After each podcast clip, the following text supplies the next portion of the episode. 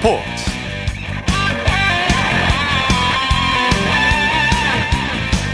여러분 안녕하십니까? 아나운서 이창진입니다. 2021년 올해는 그야말로 코로나19와 함께한 한 해였는데요. 코로나19의 더 스포츠는 계속됐습니다. 특히 올해 가장 큰 화제는 역시 올림픽이었죠. 어, 도쿄올림픽이 코로나 팬데믹으로 1년 늦게 지난 7월 23일부터 8월 8일까지 일본 도쿄 일원에서 열렸는데요. 우려와 걱정 속에서 사상 초유로 무관중으로 치러졌습니다. 메달의 숫자와 색깔을 떠나서 우리 선수들이 보여준 올림픽 투어는 코로나로 지친 국민들에게 힘과 용기를 줬는데요. 2021년 한 해를 돌아보면서 오늘부터 12월 한 달 동안 매주 토요일과 일요일 주말 스포츠 스포츠 연말 기획으로 도쿄올림픽 그 감동의 순간을 돌아보는 시간을 마련했습니다.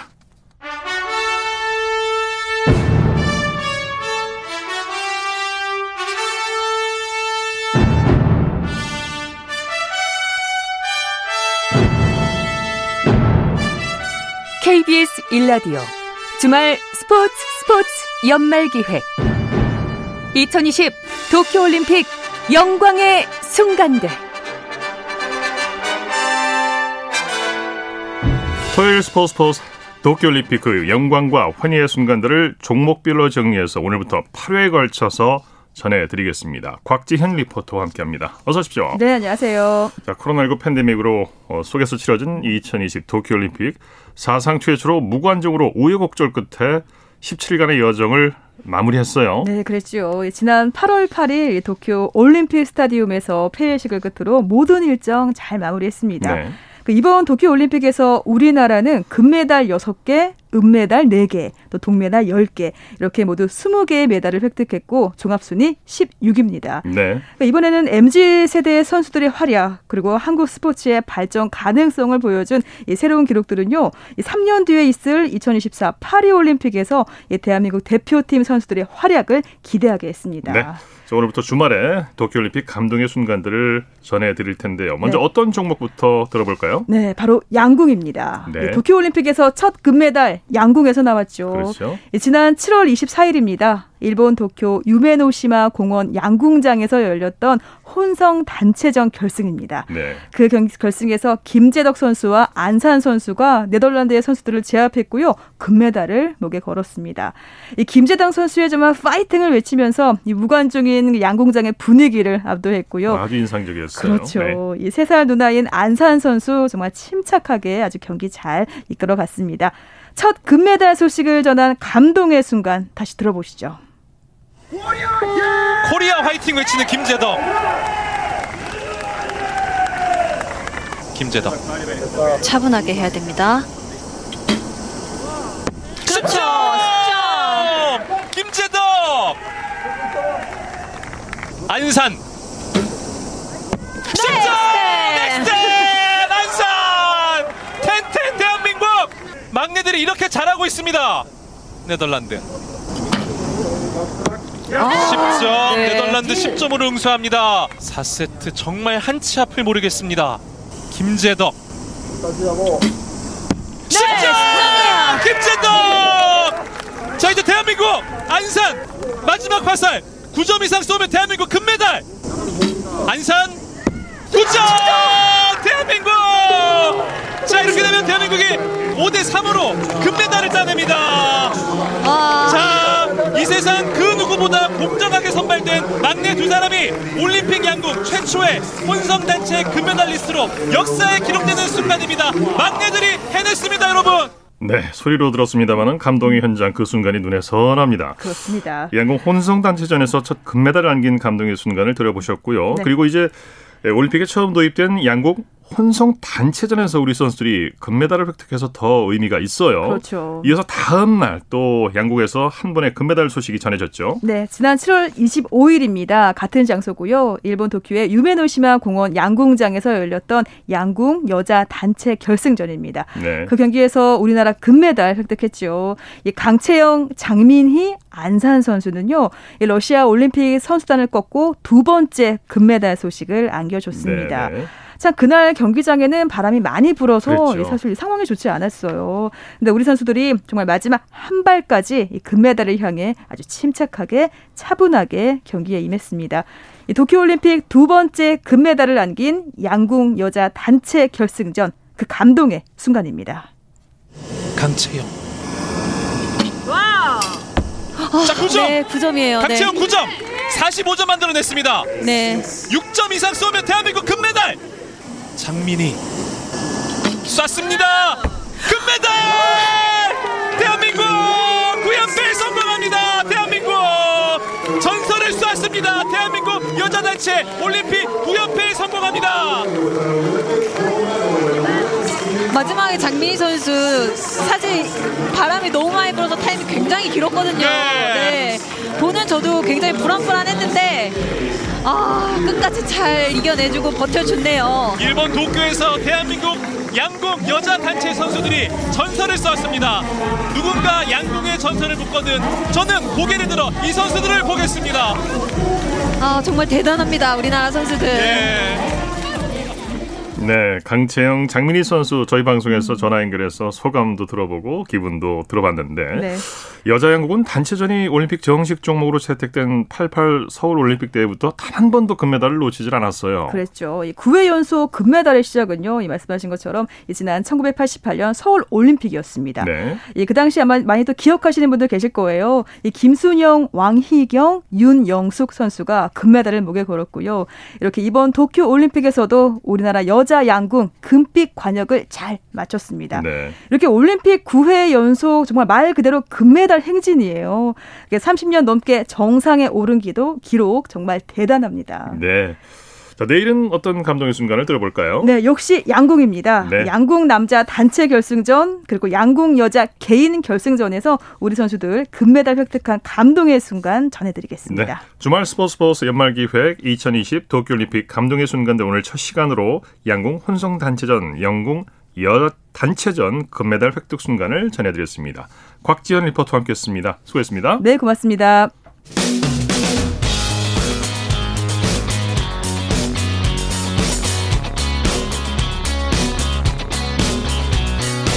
따뜻한 비판이 있습니다. 냉철한 분석이 있습니다. 스포츠 스포츠.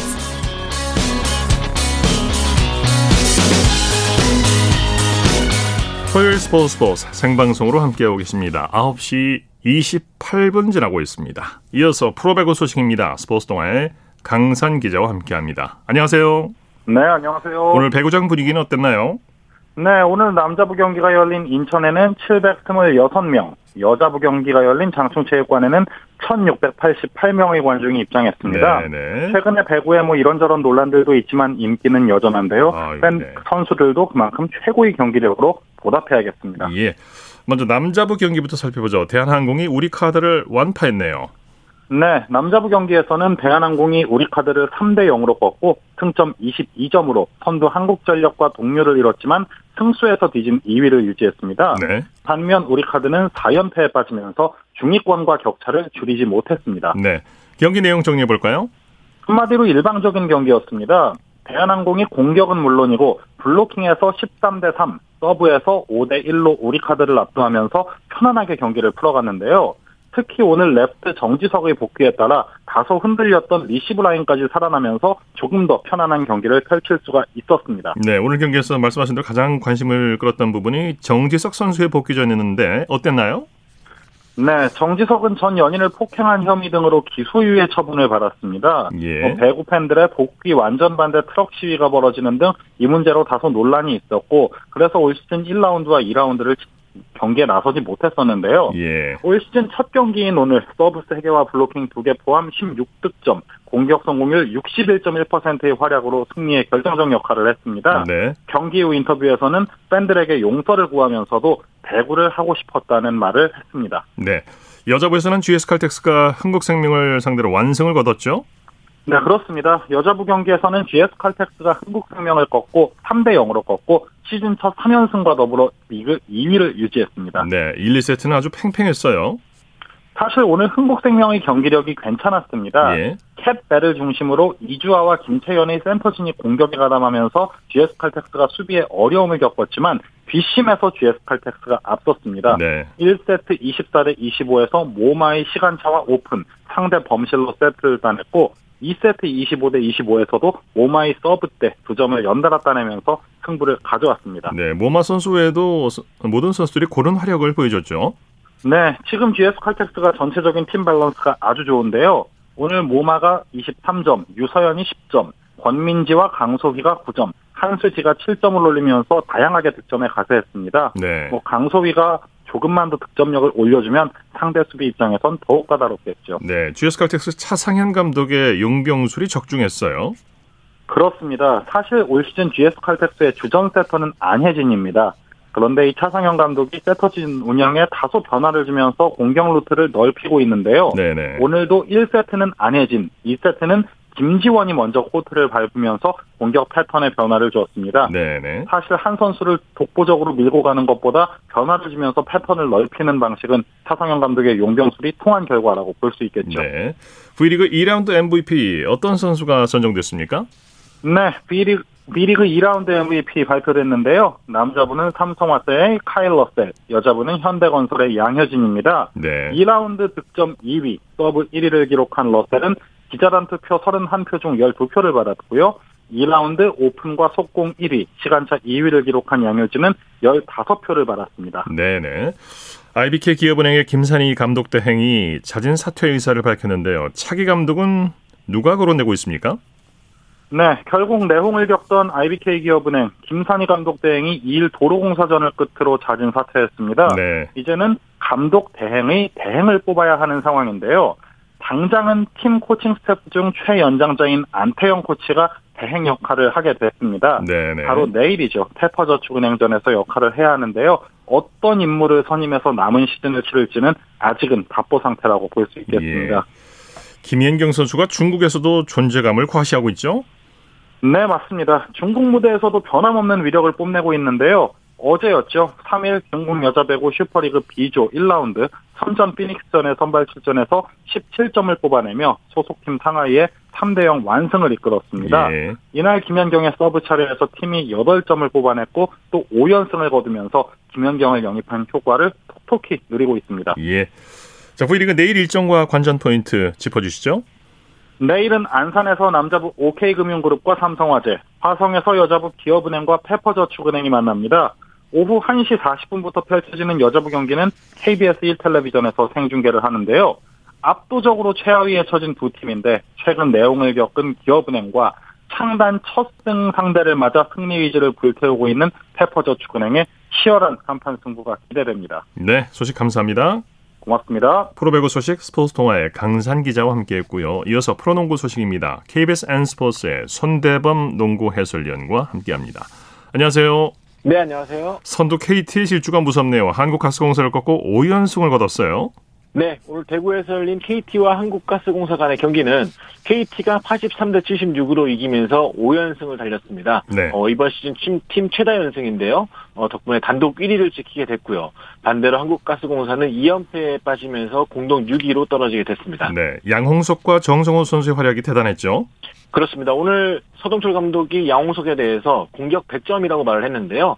어, 22득점에 13리바운드를 잡아냈고요. 또 정성우 선수 역시 3점슛 4개와 함께 19득점을 기록했습니다. 네. 어, 두 선수는 사실 KT가 좀 초반에 흔들렸는데 이 중요한 시점에서 연속 득점을 올려주면서 게임을 뒤집는 데 큰 역할을 해줬습니다. 네. 반면에 한국가스공사는 두경민 선수가 꽤 많은 득점을 올려주면서 활약을 해줬지만 오늘 외국 선수인 니콜슨 선수가 빠지게 되면서 이 뒷심 부족으로 무너지고 말았습니다. 네. 현대모비스와 SK 경기는 어떻게 됐습니까? 네, 울산에서 열린 현대모비스와 SK 간의 경기는 현대모비스가 81대 77로 승리를 거뒀습니다. 오늘 얼 클락 선수와 라숀 토마스 두 외국 선수가 큰 역할을 해줬는데요. 네. 어, 32득점에 리바운드 17개를 합작하며 팀 승리를 도왔고요. 반대로 SK 같은 경우는 오늘도 역시 좀 집중력이 좀 떨어지는 모습을 보이면서 이 초반 상승세를 이어가지 못했습니다. 네, 뭐 오늘 승리의 주역은 말씀하신 대로 클락 선수라고 할 수 있죠. 그렇습니다. 오늘 이 토마스와 클락 그동안 좀 그 팬들을 좀 많이 속속였던 외국 선수들인데 이 초반에는 클락 아 토마스 선수가 1쿼터에만 10점을 올리면서 분위기를 잘 잡아줬고요. 이 클락 선수는 말씀하신 대로 마지막 1분 30초 휘어잡았습니다. 예. 어, 중요한 득점에 또 중요한 블록슛 또 쐐기 3점 퍼즐도 터트리면서 어, 현대모비스의 아주 훌륭한 5할 복귀를 도왔습니다. 네, KCC와 DB는 막판까지 접전을 펼쳤죠? 네, 이 경기 마지막까지도 승패를 좀 예상할 수 없는 그런 접전이었는데요. 이 전주에서 열린 KCC와 DB 간의 경기는 KCC가 90대 85로 승리하면서 중위권 도약의 발판을 마련했습니다. 네. 오늘 KCC는 2연패에서 벗어나면서 현대모비스와 6위 공동 6위가 됐는데요. 어, 무엇보다 라건아 선수가 30득점에 10리바운드, 또 이정현 선수가 24득점을 기록했습니다. 반면에 DB는 신인 선수인 정호영 선수가 이 3.6개를 터트리는 등 22득점으로 활약했지만 이 승부처에서 김종규 선수가 퇴장당하면서 이 뒷심이 떨어진 것이 좀 아쉬웠습니다. 네. 오리온은 삼성을 잡고 4연패 탈출에 성공했네요. 네, 오늘 잠실에서 열린 오리온과 삼성 간의 대결에서는 오리온이 78대 74로 승리하면서 4연패 탈출과 함께 단독 4위 자리를 지켰습니다. 네. 오늘 이성, 이승현 선수가 꽤 잘해줬는데요. 예. 18득점에 어, 10리바운드로 활약을 했고요. 또한 이 그동안에 좀 부진으로 좀 마음고생이 심했던 나둘리차 선수가 15득점으로 이 아이제아 힉스 선수가 빠진 삼성의 꿀미스를 흔들었습니다. 네. 여자 프로농구에서는 우리은행이 하나원큐를 대파했네요. 네, 우리은행이 67대 49로 하나원큐를 꺾고 6연승을 달렸습니다. 네. 반대로 하나원큐는 7연패에 빠지게 됐는데요. 어, 오늘 초반부터 극명한 대조를 이룬 끝에 우리은행이 여유 있는 승리를 거뒀습니다. 네, 우리은행이 잘한 것도 있지만 하나원큐의 경기력이 너무 떨어졌어요. 그렇습니다. 오늘 하나원큐가 좀 불명예스러운 기록을 두 개나 세웠는데요. 어, 1쿼터엔 2점에 그쳤고요. 또 전반에는 이 32대 9로 밀리면서 이 WKBL 역사상 전반 최소 득점에 그쳤습니다. 네. 아무래도 신지현 선수가 초반부터 수비에 막히다 보니까 이 공격의 활로를 찾지 못한 것이 좀 아쉬웠습니다. 있습니다. 네. NBA 소식 살펴볼까요? 골든 스테이트가 피닉스의 19연승을 드디어 저지했네요. 그렇습니다. 한 달 넘도록 지는 법을 몰랐던 피닉스 선즈가 마침내 패배를 하게 됐습니다. 네. 이 골든 스테이트 워리어스가 피닉스 선즈를 상대로 118대 96으로 승리하면서 이 서부 컨퍼런스 단독 선두를 달리게 됐습니다. 네. 오늘 경기 역시나 서부 1, 2팀 간의 빅매치이기 때문에 사실 전반은 굉장히 팽팽했는데 이 골든 스테이트가 늘 그랬듯이 3쿼터에 압도적인 경기를 뽐내면서 이 순식간에 점수차를 벌렸습니다. 어, 스테판 커리 선수가 23득점으로 어, 팀 승리의 주, 주역이 되었습니다. 네. 시즌 첫 LA 더비는 어떻게 됐습니까? 네, LA 레이커스와 LA 클리퍼스 간의 경기, LA 더비라고 불리는데요. 이 스테이플스 센터에서 열린 이 경기는 클리퍼스가 119대 115로 레이커스를 꺾었습니다. 네. 오늘 경기는 마커스 모리스 선수가 맹활약을 보여줬는데요. 3.6개와 함께 21득점을 기록했고요. 또 폴 조지 선수가 19득점으로 활약했습니다. 이 경기는 막판까지도 승패를 좀 알 수가 없었는데요. 어, 종료 1분 12초 전에 이 루크 케나드 선수가 3.2개를 터뜨려주면서 어, 승기를 클리퍼스 쪽으로 가져다 줬습니다. 예. 그 밖에 다른 경기 소식도 전해주시죠. 네, 오늘 지난 시즌 플레이오프 리턴 매치가 열렸습니다. 필라델피아와 애틀란타 호크스 간의 경기가 열렸는데요. 어, 필라델피아가 여유있게 애틀란타를 꺾으면서 이 맞대결 연승을 달렸습니다. 올 조엘 엠비드 선수가 28득점에 리바운드 12개를 잡아내면서 팀 수훈 선수가 됐고요. 또 유타 재즈와 보스턴 셀틱스 간의 경기는 고득점이 나온 경기였는데요. 유타가 137대 130으로 이 보스턴을 제압했습니다. 어, 유타는 오늘 전반에만 3점 11개를 터뜨리면서 시원한 화력표를 펼쳤고요. 도노바 미치 선수가 34득점으로 그 화력서에 선봉에 섰습니다. 네. 국내 프로농구 내일 경기 일정 관전 포인트 짚어주시죠.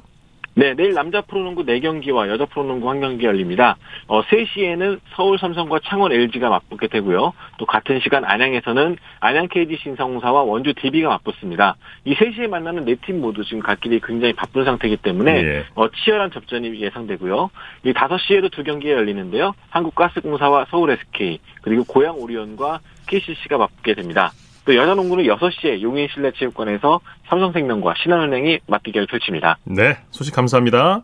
고맙습니다. 프로농구 소식 KBS N스포츠의 손대범 농구 해설위원과 살펴봤습니다. 쳤다 하면 홈런이고 슛 골이고 각본 없는 한편의 드라마 그것이 바로 그것이 바로 손에 잡힌 우승 트로피 목에 걸린 그 배달 너와 내가 하나 되는 그것이 바로 그것이 바로 그것이 바로 꿈꾸던 스포츠 꿈꾸던 스포츠 꿈꾸던 스포츠 토요일 스포츠 스포츠 생방송으로 함께하고 계십니다. 9시 39분입니다. 이어서 축구 소식 전해드립니다. 중앙일보의 박린 기자와 함께합니다. 안녕하세요. 네, 안녕하세요. 전북과 울산이 치열한 선두 경쟁을 펼치고 있는데요. 드디어 내일 K리그 1 우승팀이 결정되죠. 네, 내일 오후 3시에 그 파이널 A 최종 38라운드가 열리는데요. 어, 선두 전북은 전주에서 제주를 상대하고 어, 2위 울산은 울산에서 어, 대, 구와 격돌을 하는데 어, 내일 최종적으로 우승팀이 결정이 됩니다. 네, 순위표만 놓고 보면은 선두 전북이 유리한, 상, 유리한 상황이죠.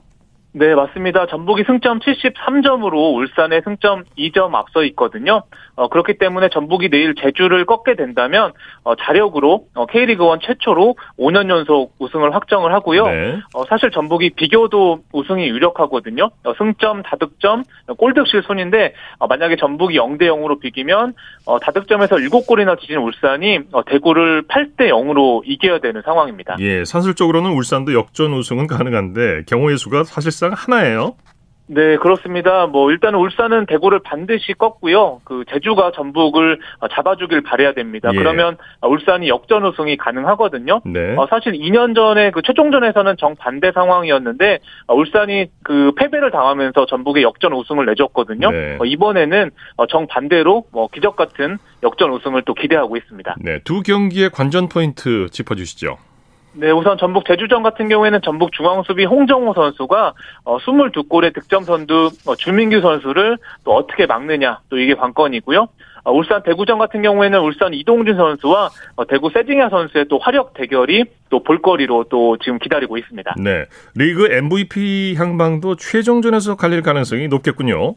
네, 만약에 전북이 우승한다면 그 리그 최소 실점을 이끈 주장 홍정호 선수의 어, 수상이 좀 유력하게 점쳐지고요. 어, 만약에 울산이 역전 우승을 거두게 된다면 11골 어, 4도움이나 올린 공격수 그 이동준 선수가 또 수상할 가능성도 있습니다. 예. 그리고 5년 만에 토종 득점왕을 앞둔 제주 주민규 선수가 또 경기 결과에 따라서는 또 깜짝 수상할 가능성도 남아 있습니다. 네, 오늘 파이널 B 최종전도 열렸는데 서울이 7위로 시즌을 마쳤어요. 네, 서울이 원정에서 포항에 2대1 역전승을 거뒀습니다. 어, 후반전에 어, 팔로세비치와 조영욱 선수가 연속골을 터뜨렸고요. 어, 사실 서울이 좀 강등권에 머문 시기도 있었는데 또 안익수 감독 부임 후에 상승세를 타면서 시즌을 또 7위로 마감을 했습니다. 네, 강원은 성남을 꺾었네요.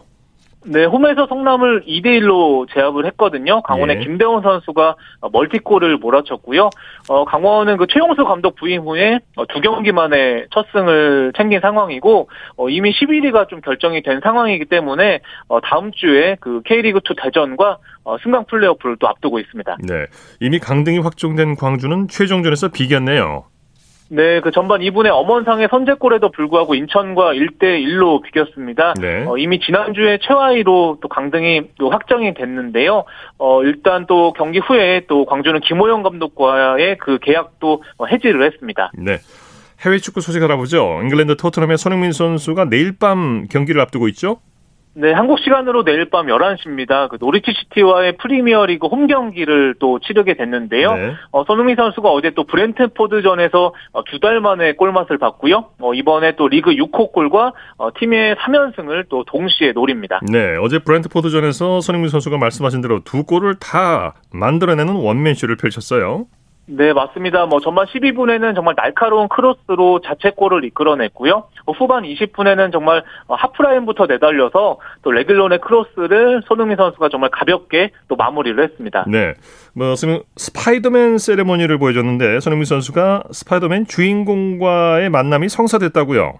네, 어제 득점 후에 그 거미줄을 쏘는 듯한 세레머니를 펼쳤거든요. 예. 어, 최근에 영화 스파이더맨 주인공 톰 홀랜드가 어, 그 손흥민 팬이라고 말한 거에 대해 또 화답을 한 겁니다. 그 손흥민 선수가 오늘 또 소셜 미디어에 그 진, 직접 그 영화 주인공이죠 톰, 홀, 톰 홀랜드와 또 함께 찍은 사진을 올렸는데요.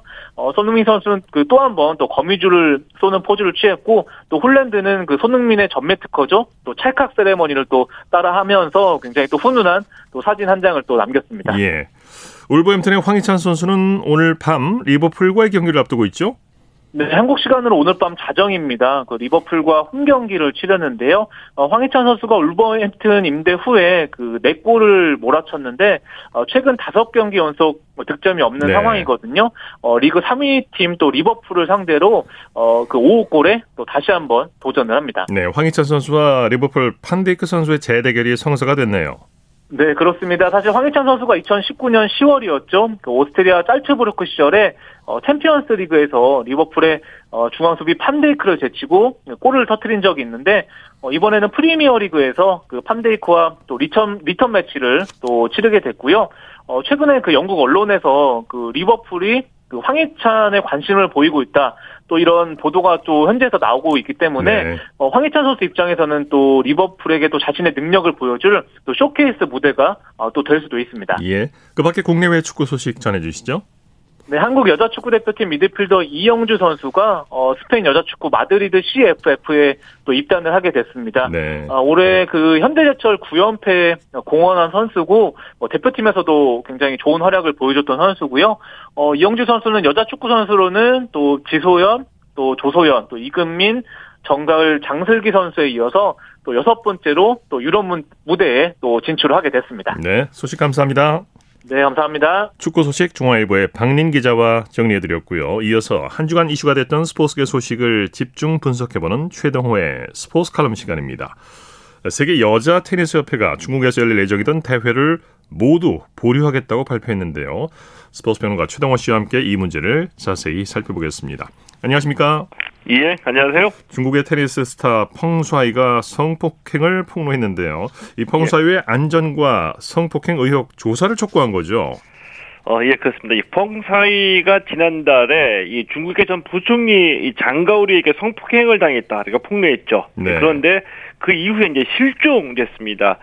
어, 이 국제사회에서 펑사이에 대한 관심이 높아지니까 이제 그동안에 이제 중국이 이 관영 매체를 동원해서 펑사이가 안전하다 이렇게 홍보를 했고요. 예. 또이 IOC 토마스 바우 위원장은 펑사이와 이 30분 동안 화상 통화를 하고 난 뒤에 이 펑사이가 안전하다라고 발표하기도 했었죠. 예. 뭐 그래도 이 제한된 공간, 제한된 방법으로 펑사이를 접촉했기 때문에 과연 이 펑사이가 안전할까 의문이 여전히 남아 있고요. 예. 그래서 이 세계 여자 테니스 협회 WTA가 이 펑사이의 안전 또 이 성폭력 조사를 요구하면서 아, 중국에서 열리기로 했던 대회를 다 보류한다 이렇게 발표를 한 겁니다. 네, 스포츠 단체가 선수를 보호하기 위해서 대회 개최를 보류하겠다고 나선 건데 어떻게 보면 예. 당연해 예. 보이기도 하지만 상당히 돋보이는 결정이라도 결정이라고도 볼 수가 있어요. 어, 예, 그렇죠. 이 스포츠 단체가 이 단체의 이익과 이 선수 개인의 이익이 상충될 때 아, 솔직하게 이 선수의 이익을 보호하는 경우는 거의 없었다라고 예. 볼 수가 있겠죠. 이 스포츠 단체는 단체의 이익을 위해서 이 선수 개인의 인권을 외면해 왔던 것이 사실이고요. 예. 어, 특히나 이 돋보이는 대목이 WTA가 이 중국에서 개최할 대회를 포기하면서 발생하는 손실이 10억 달러, 우리 돈으로 1조 1,800억 원 정도거든요. 상당하군요. 네. 예, 때문에 1조 원이 넘는 손실을 무릅쓰면서 펑사이의 안전을 촉구해 촉구했다는 거는 뭐 대단히 돋보이는 아주 이례적인 결정이다 이렇게 볼 수가 있는 거죠. 예. WTA WTA가 중국 당국과 아, 대립하게 된 건데 WTA가 이례적인 결정을 내린 특별한 이유가 있을까요? 어, 저는 이 WTA의 전통이라고 보거든요. 네. 그러니까 이 대부분의 이 프로스포츠 단체는 스포츠를 상품화해서 돈을 벌겠다는 목표를 가지고 결성이 됐는데, 네. 이 물론 이제 WTA도 비즈니스가 목표이긴 하지만 조금 더 좀 특별한 배경을 갖고 있거든요. 예. 이 WTA는 이 빌리 진 킹이 주도해서 1973년에 창설이 됐는데 이 빌리 진 킹은 남녀 차별에 항의해서 이 동일 노동 동일 임금을 실현하 기 위해서 WTA를 창설했습니다. 네. 이 빌리 진 킹은 60년대에서 70년대까지 세계 여자 테니스를 평정했던 독보적인 선수였죠. 어, 예, 맞습니다. 근데 여자 테니스 스타이기도 했지만 여성 운동가이기도 했거든요. 네네. 어, 어느 정도 잘했냐. 6년 동안 세계 랭킹 1위를 지켰고요. 이 메이저 대회에서만 통산 39번이나 우승을 했던 테니스 스타였는데 네네. 이 빌리진 킹이 활동하던 당시는 좀 남녀 차별이 극심했거든요. 예를 들면 이 1970년 이탈리아 오픈에서 남자 단식 우승 상금은 3,500달러였는데 여자 단식 우승은 6분의 1인 600달러였습니다. 그렇군요. 예, 그래서 이제 빌리진 킹이 1973년 US 오픈에서 남자 선수와 동일한 상금을 주지 않으면 보이콧하겠다 이렇게 주장을 했고요. 예. US 오픈이 1973년 남녀 상금 차별을 철폐하고 최초로 이 동일 상금을 지급하기도 했습니다. 네. 여성에 대한 차별적 시선을 철폐하기 위한 노력을 많이 했는데 그래서 결국 WTA를 결성한 거죠. 아, 예, 그렇습니다. 이게 유명한 사건이 있거든요. 이 바비 릭스와의 성대결인데, 윔블던 챔피언 출신인 이 바비 릭스가 빌리진 킹이 US 오픈에서 이 남녀 동일 상금 주장할 때 굉장히 네. 반대했거든요. 그래서 내가 지금 뛰어도 당시 이제 쉬운 다섯 살이었는데 여자 선수는 내 현역 선수라도 이길 수가 있다. 이렇게 이제 조롱 섞인 비판을 내놓았습니다. 네네. 그래서 이제 실제로 성대결이 벌어졌고요. 빌리 진 킹이 3대 0으로 이기고 난 뒤에 쉬운 다섯 살 아저씨를 이긴 건 조금도 기쁘지 않다 이런 말을 하기도 했는데 네. 이 빌리 진 킹이 보여주고 싶었던 거 이거는 여성은 여성대로의 능력이 있기 때문에 충분히 대우받을 자격이 있다 바로 이거였었죠. 네. 여성 운동가로서의 삶을 살았던 빌리진 킹이 창설해서일까요? 이 WTA가 특히 더 여성 인권에 대해 민감하고 선수 보호에 앞장선다고 볼 수 있겠군요. 아, 근데 그런 전통이 좀 이어지고 있다라고 보기, 보기 때문에 이제 오늘 말씀드리는 건데, 예. 이제 빌리진 킹이 sports is microcosm of a society라는 유명한 말을 남겼거든요. 네네. 그러니까 이 스포츠가 사회의 축소판이라는 뜻인데 우리 사회의 모순이 이제 스포츠에도 그대로 반영된다는 얘기입니다. 아, 그런데 이 빌리진 킹은 모순을 인정하기보다는 바꾸기 위해서 노력했고요. 예. 뭐 이런 전통이 이 WTA에 남아있기 때문에 이 WTA가 1조 원이 넘는 손실을 무릅쓰고서 중국 당국하고 맞서는 거다. 이렇게 네, 보는 거죠. 그렇군요. 자, 말씀 감사합니다. 예, 고맙습니다. 최동호의 스포츠 칼럼 스포츠 평론가 최동호 씨와 함께했습니다.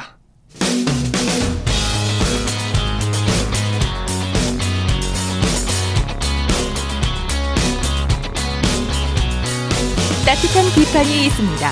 냉철한 분석이 있습니다. 스포츠 스포츠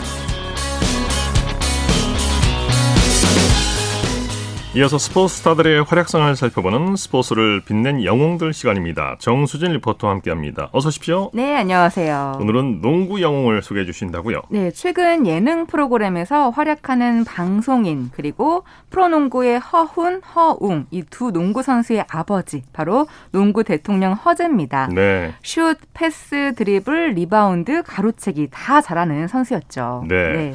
뭐 요즘 예능에서 정말 맹활약 하고 있는데 더 친근하게 느껴지기도 하고요. 네. 사실 그 현역 시절에 대단한 선수였죠. 네, 융상고 시절부터 특급 가드라며 주목을 받았고요. 당시 기사 제목이 스카우트 비상 허재를 잡아라 일 정도였는데 연대와 고대가 스카우트를 제안했지만 아버지 뜻에 따라서 중앙대로 가게 됩니다. 예. 그 당시 중대 농구는 큰 반향을 일으켰고요. 84 농구 대단시에서 1학년생으로 평균 24득점, 8리바운드, 6 어시스트를 기록했거든요. 그해 네. 신인상, 어시스트상, 인기상을 다 휩쓸었습니다. 네, 네, 심지어 그 다음 시즌에 한국 선수로서 특별한 기록을 세우게 되죠. 네, 실업팀을 제치고 중앙대를 최종 결승전까지 이끌었는데요. 결승전에서 26득점, 17리바운드, 13어시스트, 즉 한국 선수 최초로 트리플 더블을 달성합니다. 예. 그리고 87년 대학농구 단국대와 중앙대의 경기가 있었는데 그때 중앙대가 전반전에 54점을 넣었거든요. 그런데 그 54점은 전부 허재 선수의 득 득점이었다고 아, 하고요. 네, 이날 혼자서 75점을 넣었다고 하, 합니다. 대단합니다. 네, 네, 이렇게 그 당시 농구 인기를 끌었, 이끌었다고 해도 과언이 아닌데 이후 88년 기아에 입단을 하면서 기아의 전성기를 또 이끌게 되죠. 자, 그러면 89년 농구 대잔치 결승 중계를 잠시 들어보시죠. 드리블을 할 경우에는 그 옆에 서 있던 다른 수비 선수들에게 빼앗기게 되는데 지금도 허재 선수에게 가로채기를 당했어요. 네. 예, 가로채서 골과 연결시키고 또 추가 자유투를 얻어낸 허재. 추가 자유투 역시 성공입니다. 이렇게 해서 다시 바짝 뒤쫓고 있습니다. 42 대 40. 현대전자 공격합니다. 이원우 골밑까지 들어가다가 김성옥의 김성옥 슛 성공. 다시 44 대 40. 기아산업 공격하겠습니다. 강정수 오른쪽 외곽에서 허재에게 줬습니다. 허재 정면에서 드리블을 하고 있습니다. 골 밑으로 들어가느냐? 골 밑에서 레이업 슛 성공. 네, 이원우 선수가 반칙이 4개이기 때문에 마음 네. 놓고 지금 공격을 하는데요. 그렇군요. 네, 수비를 바꿔주는 것이 좋을 거예요. 네, 44 대 42입니다. 이충희 슛 들어갔습니다. 이충의 슛 성공. 네. 예. 90년 2월 25일에 경기를 중계한 건데요. 이날 기아 산업이 승리하면서 우승, 그러니까 2연패를 합니다. 그다음 90년 농구 대잔치부터는 기아 산업이 기아로 바뀌는데 90년부터 92년까지 농구 대잔치 우승은 기아였고요. 네. 91 시즌에는 화재 선수가 MVP 그리고 92 시즌에는 대회 베스트 5에 선정될 정도로 큰, 큰 활약을 했습니다. 예. 어, 특히 드리블과 스피드를 살려서 볼을 잡자마자 속공으로 치고 나가면 상대팀은 파울이 아니면 막기가 힘들었기 때문에 네. 허재 선수를 막기 위해서는 심한 파울을 할 수 밖에 없었다고 해요. 네. 네. 허재 선수は뭐 기본기에 충실하면서도 화려한 드리블도 기억이 나고 네. 무엇보다 양손을 다 자유자재로 쓴다는 강점이 있었잖아요. 그렇죠. 왼손잡임에도 오른손을 잘 썼기 때문에 좌우 어디로도 돌파가 가능했고요. 네. 돌파한 후에는 양손을 사용해서 어느 방향으로도 레이업이 가능했고 높은 점프 후에 체공 시간을 이용한 이 더블 클러치는 허재 선수의 주특기라고 할 수 있습니다. 네, 그러면 여기서 네. 94년 농구 대잔치 우승 순간을 한번 들어보겠습니다. 네. 농구대잔치 챔피언 결정전 4차전에서 기아 자동차가 삼성을 꺾고 우승해 통산 여섯 번째 정상에 올랐습니다. 이재숙 기자가 보도합니다. 역시 농구의 천재 허재였습니다. 허재는 챔피언 결정전 4차전에서 중반 이후까지 삼성에 고전하던 팀을 위기에서 구해내며 기아의 통산 여섯 번째 우승에 금자탑을 선사했습니다. 오늘 경기에서 허재는 접전을 벌이던 후반 13분경 내리 17점을 성공시켜 삼성의 추격에 쐐기를 박는 동시에 기아를 83대 75 승리로 이끌었습니다. 혼자 41득점에 리바운드 7개, 가로채기 4개를 성공시키며 그의 진가를 100% 발휘했습니다. 삼성의 람보슈터 김현준과 터보가도 김승기의 멋진 플레이도 허재를 따르기에는 역부족이었습니다. 5년승 하다가 하래를 쉬고 지금 1년 있다 우승했는데 뭐 우승한 것이 뭐 한 20년 있다 20년 된 것 같지만 그렇게 참 기쁘고 1년에 못하기 참 아쉽습니다 작년에요. 네. 이 요즘 좀 덜하네 코맹맹의 소리가 안 나는데 하여튼 이게 또 허재 선수의 트레이드 마크였죠. 네, 네. 이때 3분간 무려 17득점을 하면서 대회 MVP를 또 차지하기도 했습니다. 네, 네. 어, 근데 97년도에 프로농구가 출범하면서 이 허재 선수의 또 다른 인생, 그러니까 농구 인생이 펼쳐지거든요. 예. 다음 시간에는 그 이야기와 함께 두 아들의 이야기도 전해드리겠습니다. 네, 스포츠를 빛낸 영웅들 정수진 리포터와 함께했습니다. 수고했습니다. 네, 고맙습니다. 스포츠 단신 전해드립 니다. 여자 배드민턴 에이스 안세영 선수가 세계 배드민턴 왕중왕전 결승에 올랐습니다. 안세영 선수는 인도네시아 발리에서 열린 월드 투어 파이널 2021 여자 단식 준결승에서 태국의 포른파위 초추웡을 2대 0으로 꺾고 결승에 진출했습니다. 스포츠 스포츠 오늘 준비한 소식은 여기까지고요. 내일도 풍성한 스포츠 소식으로 찾아뵙겠습니다. 함께해 주신 여러분 고맙습니다. 지금까지 아나운서 이창진이었습니다. 스포츠 스포츠